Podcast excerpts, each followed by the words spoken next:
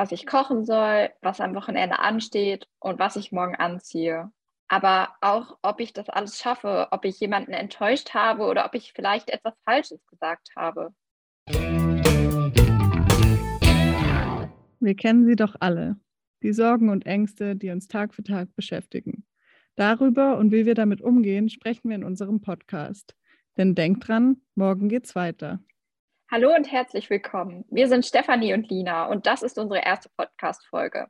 Damit sind wir auch schon direkt beim Thema. Wir sind nämlich einfach richtig nervös. Wir wissen nämlich überhaupt nicht, ob das jetzt klappt mit dem Podcast, so wie wir uns das vorstellen und was auf uns zukommt.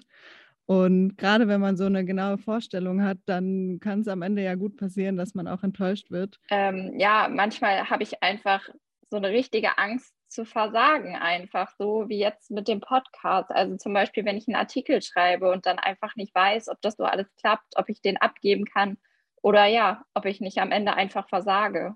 Und wie das mit der Versagensangst bei anderen Studierenden aussieht, da haben wir mal rumgefragt, wie die Versagensangst bei anderen an der H D M aussieht, also bei anderen Studierenden, weil das kann sich ja auch irgendwie bei jedem anders äußern.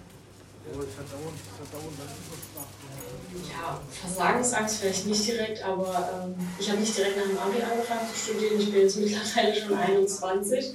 Und manchmal habe ich schon irgendwie das Gefühl, dass ich ziemlich alt bin, dafür, dass ich erst im zweiten Semester bin und habe so ein bisschen das Gefühl, dass ich hinten dran hänge. Also könnte man ja auch irgendwie sagen, dass es eine Art Versagensangst vielleicht ist einfach. Bei mir ist es so, dass ich meistens diese Versagensangst habe, wenn ich in sehr stressigen Phasen bin, wenn mega viel ansteht und ich gar nicht mehr weiß, wohin mit mir und wo die Zeit herkommen soll und der Berg immer größer wird und ich dann eigentlich einfach nicht mehr weiß, schaffe ich es alles, schaffe ich es alles rechtzeitig und schaffe ich es vor allem so, wie ich es mir vorstelle. Also erfülle ich meine Erwartungen, werde ich mir selbst gerecht und kriege ich es so hin, wie ich mir das eben vorgestellt habe. Und dann kommt schon die Versagensangst auch bei mir. Ja, ich kenne das auch in diesen stressigen Phasen, wo einem man einfach viel um die Ohren hat. Da hat man einfach noch viel größer eine Angst irgendwie, dass man das alles nicht schaffen kann. Dabei gibt es ja so viele Situationen, also es ist ja bei dir bestimmt auch so, so viele Situationen, wo man es einfach geschafft hat. Und da frage ich mich, warum man einfach trotz dieser Erfolgserlebnisse immer wieder so eine Versagensangst hat. Ja, total. Und irgendwie habe ich das dann jedes Mal, dass ich irgendwann an den Punkt komme und ich mir dann selber denken muss, okay, jetzt einmal rational denken. Die letzten Male hat es auch geklappt. Mhm. Und ähm, einfach mich zurücknehmen und mich beruhigen und das Ganze mit ein bisschen Abstand betrachten.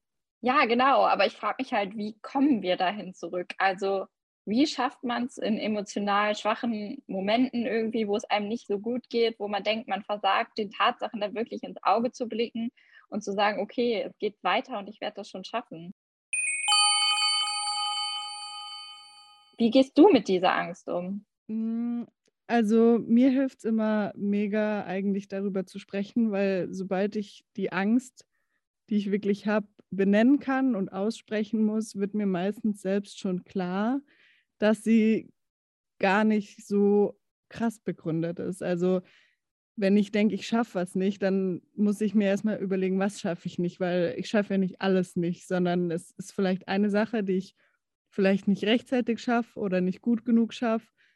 Und das kann man ja aber lösen. Und wenn ich diesen Schritt gehe, dass ich eben rational das Problem erkenne und im besten Fall irgendwie überlegen kann, wie ich das lösen kann und eben mit jemand drüber sprechen kann, dann wird mir eben meistens schon klar, dass es vielleicht gar nicht so schlimm ist, wie man halt in dem stressigen Moment denkt, dass es sei. Ja, so versuche ich das auf jeden Fall auch. Also einfach da irgendwie versuche mich ja wirklich auf den Boden der Tatsachen zurückzukommen und das irgendwie so rational zu überblicken. Das ist echt schwer, aber irgendwie schafft man es dann hoffentlich doch.